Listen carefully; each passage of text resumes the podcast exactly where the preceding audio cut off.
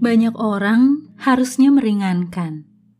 Bayangin, kalau ada satu beban, katakanlah 10 kilo, dibawa oleh dua orang yang sepadan.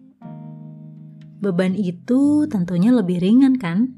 Karena masing-masing hanya membawa beban 5 kilo aja. Kemudian datang dua orang lagi. Menolong kedua orang tadi, wah, maka akan jauh lebih ringan ya, karena masing-masing hanya membawa dua setengah kiloan.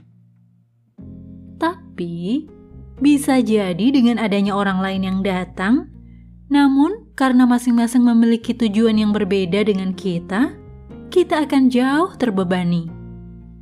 Kita rencana bawa barang itu ke kanan, lah yang lain jalannya ke kiri atau ke depan atau ke belakang. yang gak akan sampai-sampai ke tujuan. So, bukan tentang jumlah, tapi tentang kesatuan.